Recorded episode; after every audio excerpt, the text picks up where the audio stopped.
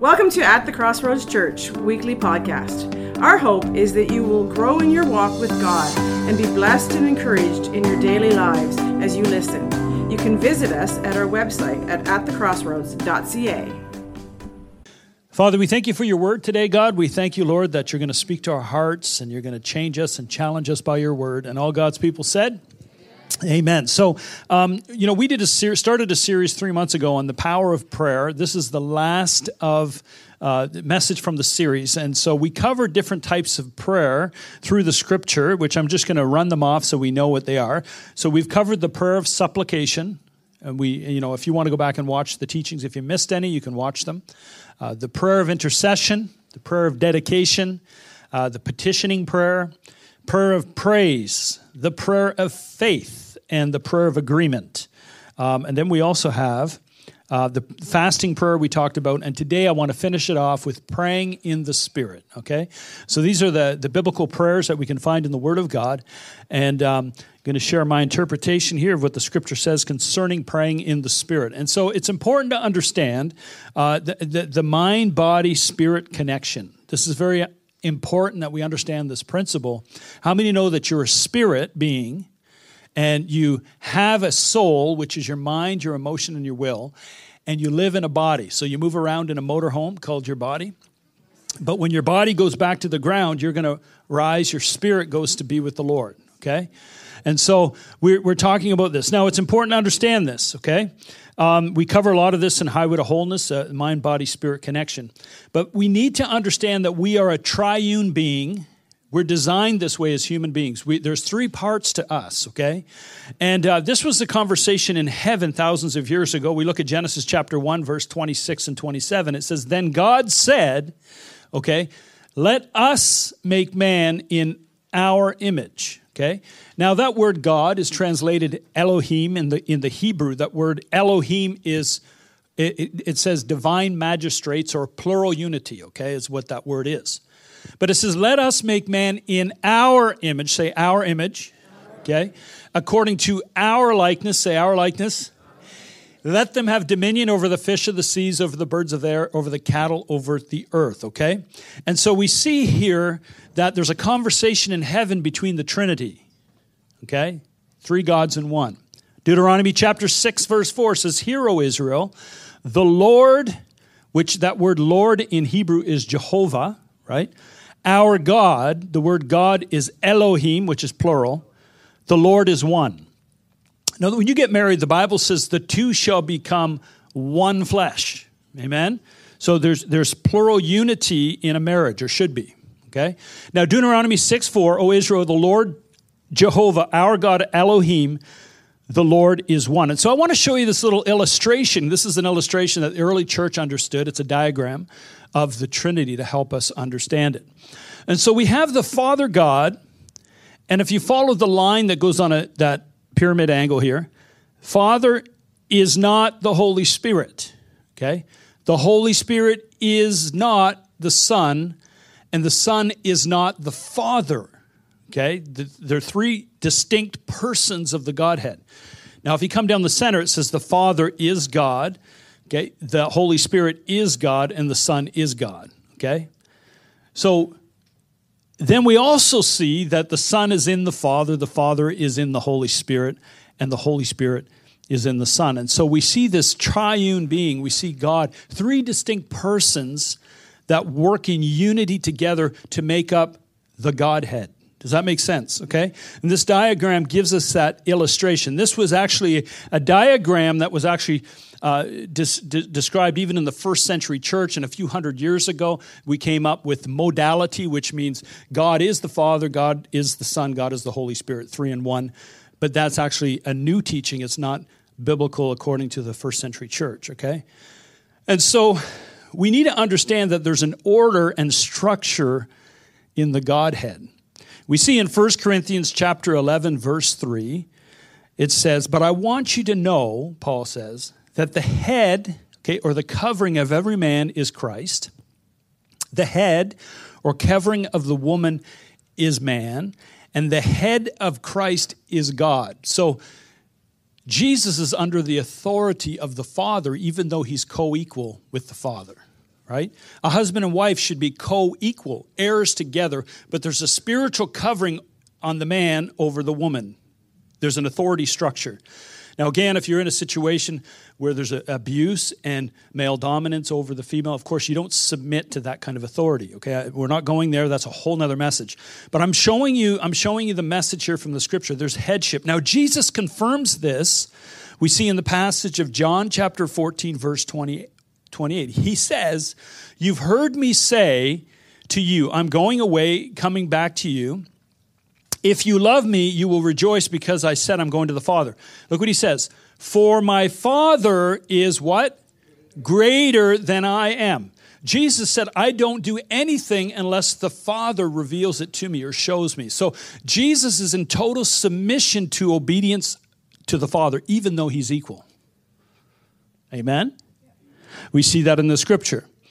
And then we have the Holy Spirit. We go to John chapter 16, verse 7. Nevertheless, I tell you the truth. Jesus is speaking. He says, It is to your advantage that I go away, for if I do not go away, the Helper will not come to you. Okay? So now we can see there's a distinct personality or person that's separate from him. Okay, the Helper will not come to you. But if I depart, I, Jesus, will send him where? To you. All right?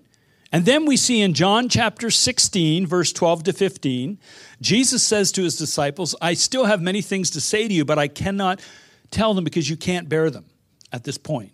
And I'm here to say sometimes you want to share your worldview as a, as a, as a, a Christ follower. You want to share uh, what you believe. And people in the world, unless they have the Holy Spirit, they, they can't, they cannot, um, they cannot even receive it. They can't bear it or understand it. However, when He, the Spirit of truth, has come, He will guide you into all truth. And here's the key He will not speak on His own authority. Do you see that? But whatever He hears, He will speak, and He will tell you of things to come. He will glorify me. He will take of what is mine and give it to you or declare it to you. And then he says, All things that the Father has are mine. Therefore, I said that he will take of mine and declare it to you. And so this is beautiful because the Holy Spirit isn't coming on his own authority. He comes and declares what Jesus is telling him to declare. So we see Father, okay? Then we see Jesus. Then we see the Holy Spirit. They're under authority, but they're one and they're co equal. Amen? This is what the Bible teaches. And so in biblical authority, we have God the Father we have Jesus, then we have man, we have women, and then we have the children that are under the parents. Equal in value and worth, but they're under an authority structure. Okay, and again, in, if there's abusive behavior, if you have a husband who's not in Christ, there's a whole other message of how women need to come under Christ Jesus as a spiritual covering in that kind of a situation. But that's another message. But what I want to move to, the reason why I'm explaining that, in the same way, God the Father, Son, and the Holy Spirit are each distinct persons, they're unified together in one. We are created mind, body, and spirit, okay? Soul, body, and spirit. So let's look at this diagram here I want to bring up here. And hopefully you can see it. Uh, it's kind of a little bit blurry. But here we have um, the brain and the body. Did you know that your brain is part of your body? It really is, right? Your brain is actually matter. It's part of your body. And you receive information through the five senses. So you can, you know, you can taste and you can see and you can talk and you can hear and you can touch something. Oh man, that's hot. I shouldn't touch that, right? And so your body receives information through the five senses, okay? Now, the body also, or, or this diagram, we see that we have a soul. And the soul right? If you look at that diagram, is the mind, the will, and the emotions. Okay? The mind, the will, and the emotions. Now, when you look down a bit, you see that heart, okay? That is actually the mind of the spirit. And in psychology, they, they don't understand. See, this here, right here, this is the spirit being.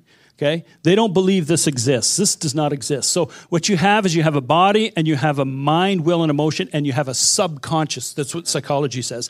A subconscious mind where these thoughts come up from within, okay? But we know as believers that we have a spirit. We are a spirit and we live in a body and we have a soul.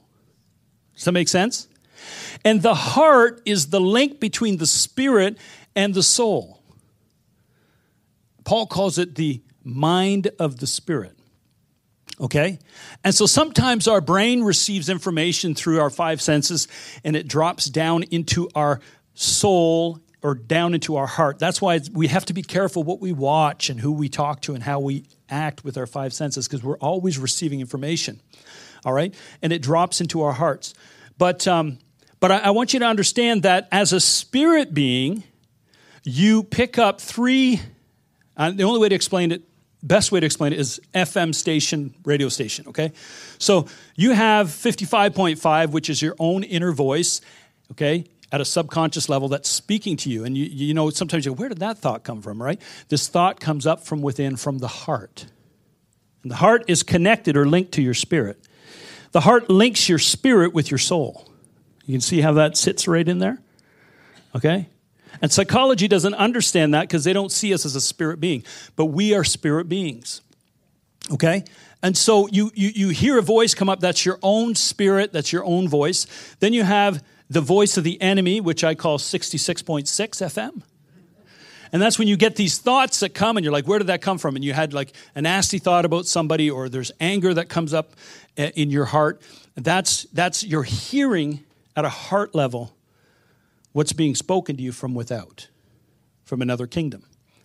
And then you have, of course, 77.7, which is the voice of the Holy Spirit speaking. And we see this beautiful picture here of the Spirit, and that candle represents the seven spirits of God, which we're not going to get into today, but it's the fear of the Lord and the understanding and uh, knowledge and all that the Holy Spirit is when He comes into your life to change you. Okay? Now, I have children. How many have children? So there's stuff you, you teach children, uh, you talk to them, they learn to speak English because they watch your mouth. And so with the five senses, they're picking up information, it's dropping down into their heart, it's filling up the brain with information. But I never had to teach my kids to say, no, I'm not doing it. Right? How many, you know, or lashing out and being angry for nothing or being jealous, all of these things that are not very nice. I, I didn't teach you that. Where did you learn that? It just comes up from within. And, Paul, and Jesus talks about that in Matthew 15, verse 19. For out of the where? Heart proceeds evil thoughts, murders, adulteries, fornication, theft, false witness, blasphemes. And so out of the heart comes all of this stuff, right? So, what is the answer to all of this? Is the Word of God. Say the Word of God. Okay? Because the Word of God has three purposes. Number one, to discern the thoughts and the intents of the heart. In other words, to give you understanding, right? How many know we need understanding? We need to understand what does God's word say? I'm having thoughts. Do they line up with God's word? If they don't, you take them captive, right? But we need understanding. Say understanding. Very important. Secondly, the Word of God strengthens our spirit in faith. So when we read the Word of God, just like your body here wants a, a, piece of pizza after church, some of you are thinking about the roast in the oven, right? Whatever, right? You think, I need some substance, right? In the same way, our spirit wants to be fed, and it is fed by the Word of God. Number three, the Word of God cleanses our heart, right? And our mind. The Word of God does that.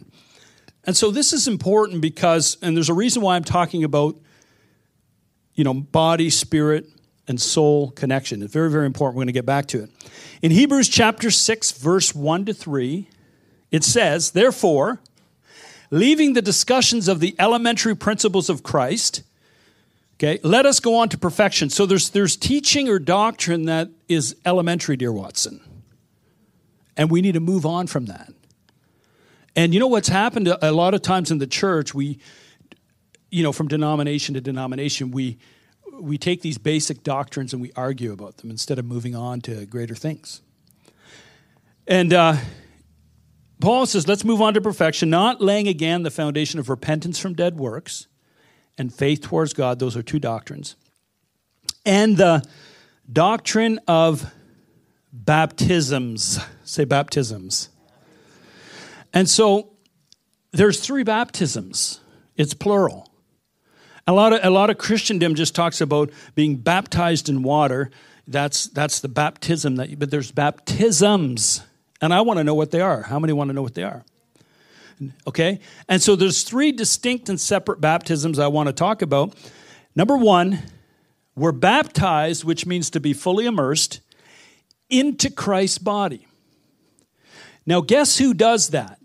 The Holy Spirit, in a mysterious way that we don't understand, when we put our faith into Christ, the Holy Spirit comes and He baptizes us into the body of Christ. That's the point of salvation. We're baptized into the body of Christ. We're baptized into relationship with God. The Holy Spirit moves into our spirit, right? And that's the point of salvation, right?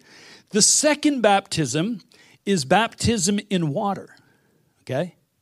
So, baptism in water uh, is done by disciples of Christ. How many here are disciples? Let me see your hands. So, any one of you can take someone that wants to get baptized and bring them down to the lake and grab them and say, We're going to baptize you. And you bring them under the water. And when you come up, you come up in newness of life. Now, here, here you got to understand when you're baptized into the body of Christ by the Holy Spirit, your spirit is made clean. You're born again. Amen. When you get baptized in water, it's symbolic. Your, your body is going under the water and you're coming up and you come up with new life. Say, My body now is going to serve you. What I see, what I hear, what I touch with my five senses, everything is yours. My body is being sanctified by the power of God. It's symbolic and it's powerful. Now, the third baptism is the baptism of the Holy Spirit. And the baptism of the Holy Spirit is done by Jesus. Amen?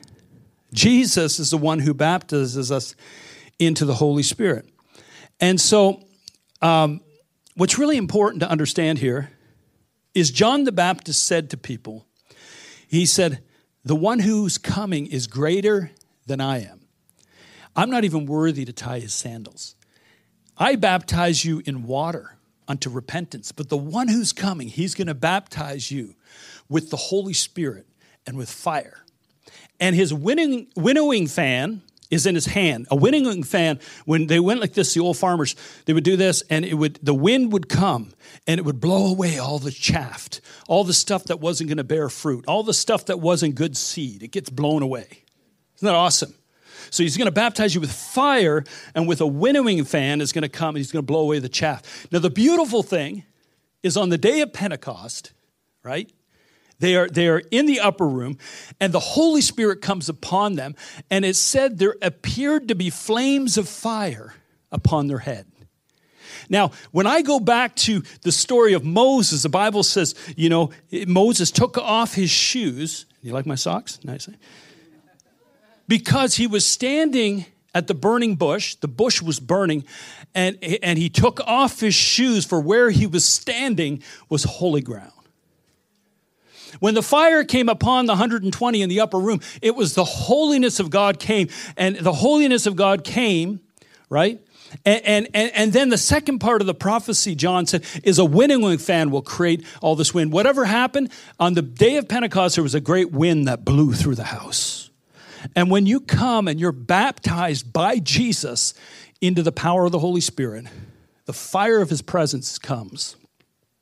And you're aware of the holiness of God and the presence of God through the person of the Holy Spirit. And the chaff, all that is unprofitable, gets burnt and blown away by the wind of his spirit. Isn't that powerful? And so we're baptized into Christ by the Holy Spirit. We're baptized in water by fellow believers and we're baptized in the Holy Spirit by Jesus Christ.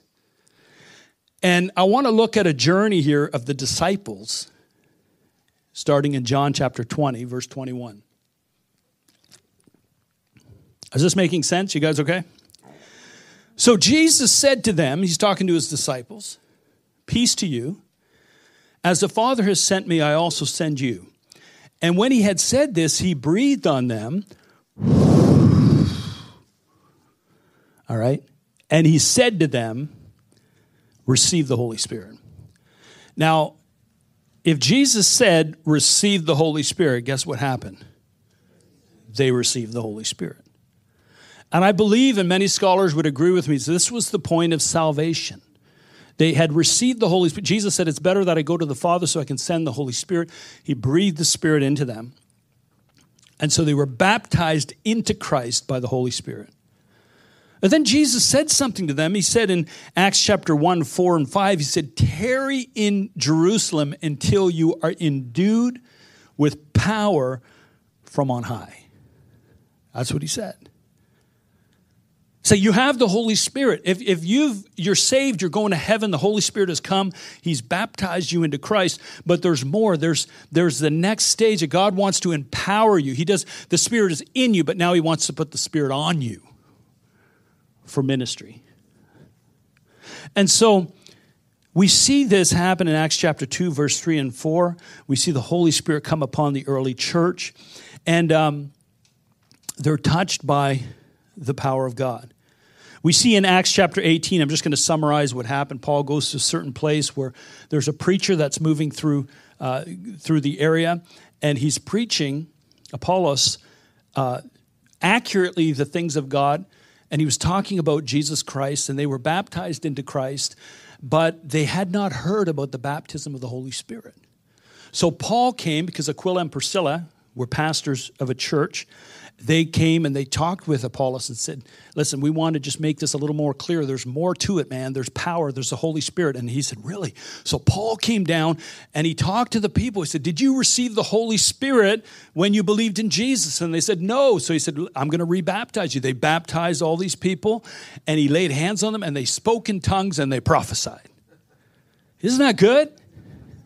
So sometimes, you know, and I love Apollos because Apollos didn't come and say, Well, I've been going to the Baptist church for 30 years and I just don't agree with your theology. No, he said, Hey, if there's more of God, I want it.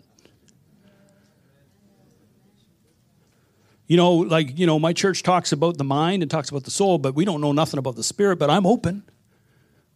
Right? And uh, their understanding was partial, but how many know we need to be open to say, God, you know, am I missing it? Is there more? And this is what this group of people did. All right? Um, but modern Christians today, we study the mind and body with no understanding of the spirit man. That's why I showed you that little diagram. And tongues, is pro- and tongues and prophecy is an overflow of your spirit by the Holy Spirit. And your spirit just, God starts moving, and all of a sudden, you know, you just, oh, and all of a sudden, your spirit begins to pray to God. And we're going to look at that in, in, the passage here. It's an overflow, but it's also a prayer language, tongues and prophecy. All right? Let's go to 1 Corinthians chapter 14, verse 2. I'm going to give you the reasons for tongues, and we'll go through that. 14, verse 2. Okay, now in this context of Romans chapter 14, you have to understand Paul is giving instruction for corporate worship. So it almost seems like he's saying prophecy is more important than tongues. Uh, but he's not. What he's saying is in corporate worship, it's better to prophesy than to speak in tongues because they don't know what you're saying. All right? That's what he's saying in the context. But look what he says in verse 2 For he who speaks in a tongue does not speak to men, but to God, for no one understands him. However, in the Spirit he speaks mysteries. Okay. For he who speaks in a tongue does not speak to men, Who's he talking to? God. When you speak in tongues, you're speaking to God mysteries, and no one understands what you're saying. That's what Paul is talking about. And here it says, however, in the spirit, that's the word pneuma. You see how it's a small s? That's talking about your spirit. That's why I showed you the, di- the diagram.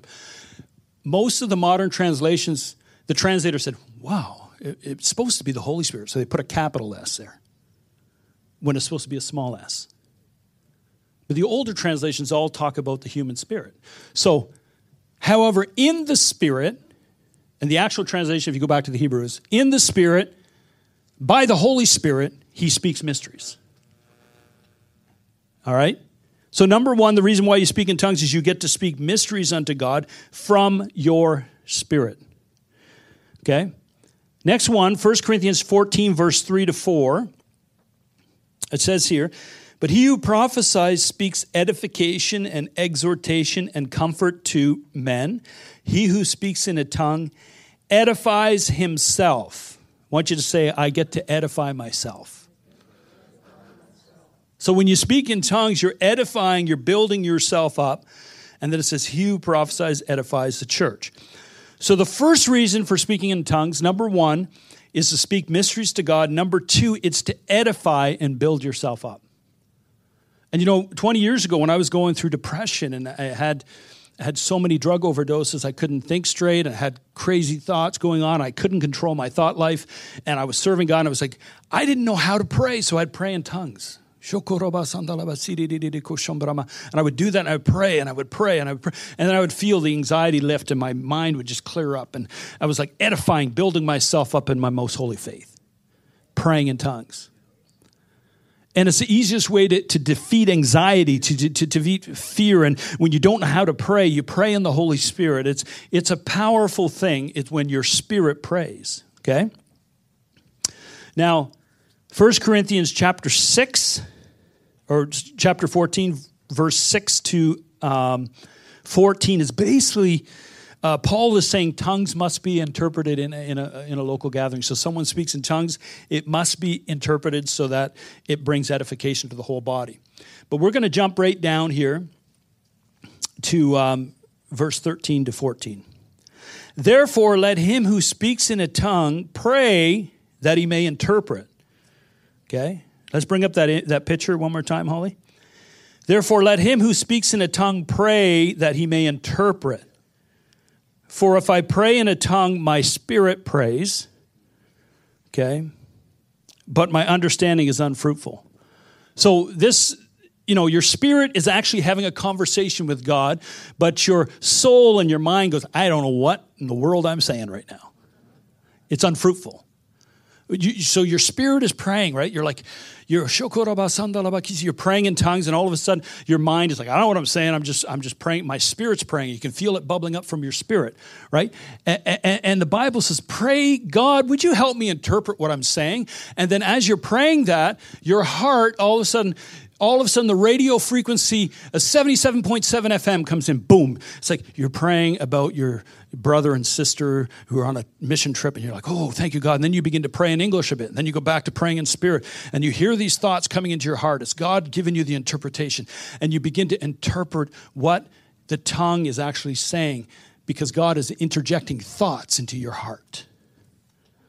And your brain still ain't know what's going on and the problem in North America, and we get so, we've got away from the first century church that understood we're spirit beings. We hear God in the heart. We hear God speak to us in the heart, but we're spirit beings. And, and, and most of, in North America, we get into, well, if it doesn't logically make sense into the brain, then I can't go there. It's too dangerous. Let's just say it passed away with the apostles. It didn't pass away because if it passed away with the apostles, your spirit is dead. Because this is a language that comes from deep within tongue and prophecy. Amen? Now, you might see all this differently. This is how I interpret it, this is how I've experienced it. Okay? So, the third one is so the first one was tongues is to speak mysteries to God. Number two, it's to edify yourself. And number three, it is uh, your spirit is praying to God and your mind is unfruitful that make sense? And Paul says, What is the conclusion? And he, he says this very clearly. He says, What is the conclusion? He goes, Well, I'm going to pray in the Spirit, and I'll also pray with the understanding, and I'll sing in the Spirit, but I'll also pray in the understanding. I'll do a little of both. I'll do a little praying this way, I'll do a little praying that way, and I'm going to go around, Thank you, Father, for my grandmother, my grandfather, and he'd pray in the Spirit. And this was very natural for the first century church to understand that God is speaking to your spirit, and you release it through the gift of tongues. And right now, there's denominations in, in uh, that are actually changing their belief on tongues because they haven't experienced it. See, if you don't experience the Holy Spirit, you can't explain Him.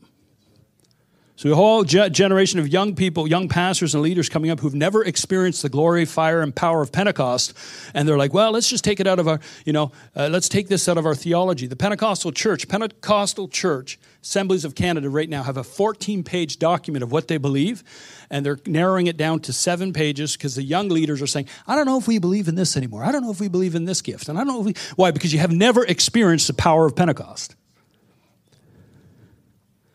I don't care what any statement of faith says. I care what does the Bible say? What can I pull from the pages of Scripture? And what can I trust in the Word of God? Amen? Romans 8, I'm going to be closing in just a minute. Romans chapter 8, verse 26 and 27, if we can bring that up. Likewise, the Spirit also helps in our weakness, for we do not know what we should pray for as we ought, but the Spirit Himself makes intercession for us with groanings which cannot be uttered. Okay? And tongues can be as, as simple as this, okay? Because we make it all about a language, but the prayer of tongues is this. You know, Jesus said when he went to Lazarus' tomb, was a whole bunch of stuff going on. His heart was moved and he groaned within himself from deep down in here. And sometimes you're you're praying and you just don't know how to pray and you just you just praying for something like oh mm, Lord, mm, and you're praying from your spirit. You're connecting out of spirit and you're groaning with that's the Holy Spirit working in your spirit. You don't know what's wrong, but there's a problem, and you just mm, you just groan it out. Does that make sense? It's from deep within. Do you know, there's a story, you know, 20 years ago when I was going through some mental struggles myself. I just didn't know how to pray. So I'd pray in tongues. My parents got us understanding tongues when we were young. And I would do that, and I would feel the anxiety lift and the fear would lift, and I could just be at peace. I was edifying myself. How many know we need to be able to edify ourselves in the Spirit? And that's what I did. And, you know, when your spirit is stirred and you don't know why, you can pray in tongues. You know? I remember there was time when I was in my backslidden days before I came back to the Lord. I went to a bar and I was hanging out with really not good people. I was sitting there, and all of a sudden, this invisible dude came and sat beside me on a bar stool. Now, you think I'm crazy, but I, I literally felt like I'm trying to enjoy myself and, and, I'm with the wrong people and I'm drinking uh, and I'm like, God, go away. I'm trying to have fun. You're ruining my party. I was really upset because I was feeling really guilty for what I was doing. And I had all these thoughts coming. You shouldn't be here. Your parents taught you better. You're never going to fit in with this group of people. And then someone across the table, you know, you're not like everybody else. What's different about it? I'm like, okay, God, what's going on? I'm like freaking out. I don't know what to do. So I had no fun that night, went home only to find that my mother and father woke up thinking something was wrong and shokoraba sandalaba cdddd began to pray in tongues and generate the old generator and, until the burden lifted, they went back to sleep. And they were praying mysteries. They didn't know what they were praying for. They just had a burden. They prayed in tongues till the burden left. And then I got the backlash, which was good, by the way, because it got me out of a bad situation. Amen? and so tongues is really, really important. There's the gift of tongues, right? And there's also the prayer language of tongues, which I don't have time to get into. But Paul said in verse 18, he says, I thank God I speak with tongues more than you all. Yet in the church, I would rather speak five words with my understanding, that I may teach others also, than 10,000 words in a tongue. Again, he's talking about corporate um, worship. And so I've got to this place when I talk about the gift of tongues. Um, the baptism of the Holy Spirit. These shoes that I'm putting on here, I need some black uh, shoe polish, but these shoes have a tongue that comes with them, you see. When you get the shoe, you get the tongue. And when you get the baptism of the Holy Spirit, you got tongues. Like when you can say, Father, fill me with your Holy Spirit, and I, I want to be baptized into the power of the Holy Spirit. Jesus comes and does that. My mother, uh, she tells a story. She went for prayer and uh, she got prayed for for the baptism of the Holy Spirit. And she goes, I guess I didn't get it because she never spoke in tongues. And she went home, and a few days, it was a couple weeks later, she was just worshiping and praying at home. And all of a sudden, this language came, because when you get the spirit, you get the tongue. When you get the shoe, you get the tongue. Amen? So you need to believe God for and pray and let the Holy Spirit in your spirit speak mysteries unto God. All right? That you, you might be sitting here and so oh, I disagree, I see it differently, and that's okay. I'm showing you what I get from the scripture. And I know experientially that it works for me. Amen. I want to bring back this last verse, 1 Thessalonians 5:23. Now may the God of peace himself sanctify you completely, that you may be that your whole spirit, soul and body would be preserved blameless at the coming of our Lord Jesus Christ. God wants your spirit, your soul and your body to be preserved blameless. Isn't that good? So it's okay to pray and have no idea what you're praying about. It's okay. It's letting go of having to understand everything, and you'll see it all works out in the end, isn't it? Amen? Hallelujah. I'm just going to take a few minutes to. Why don't we stand together? Father, we just come before you right now, God. I just thank you for your people, Lord. And I, I hope for those of us who, who have this wonderful uh, language of tongues, God, that we, we will, will realize the importance of it and we'll, we'll utilize it more. And those who haven't received the baptism of the Holy Spirit, um, God, I want to give them an opportunity to receive it today. Um, if you're in this place and you want to receive the baptism of the Holy Spirit and you want to have a prayer language, I want you to come up. Um, just going to open the altars. You can come up. We'll pray with you. We want to believe God for you. Hallelujah. If that's you, you can come forward. If not, that's fine. Is there anybody you want the prayer language? You want to pray in tongues? Awesome. There we go. Amen. Amen. Well, Father, we just thank you, Lord, right now. Come on, Pastor Peter, come and pray with Ron. Anybody else? just going to pray a simple prayer. God, fill them with your Holy Spirit, and then let that prayer bubble out. Amen. Anybody else? Receive that. Hallelujah. Thank you, Jesus.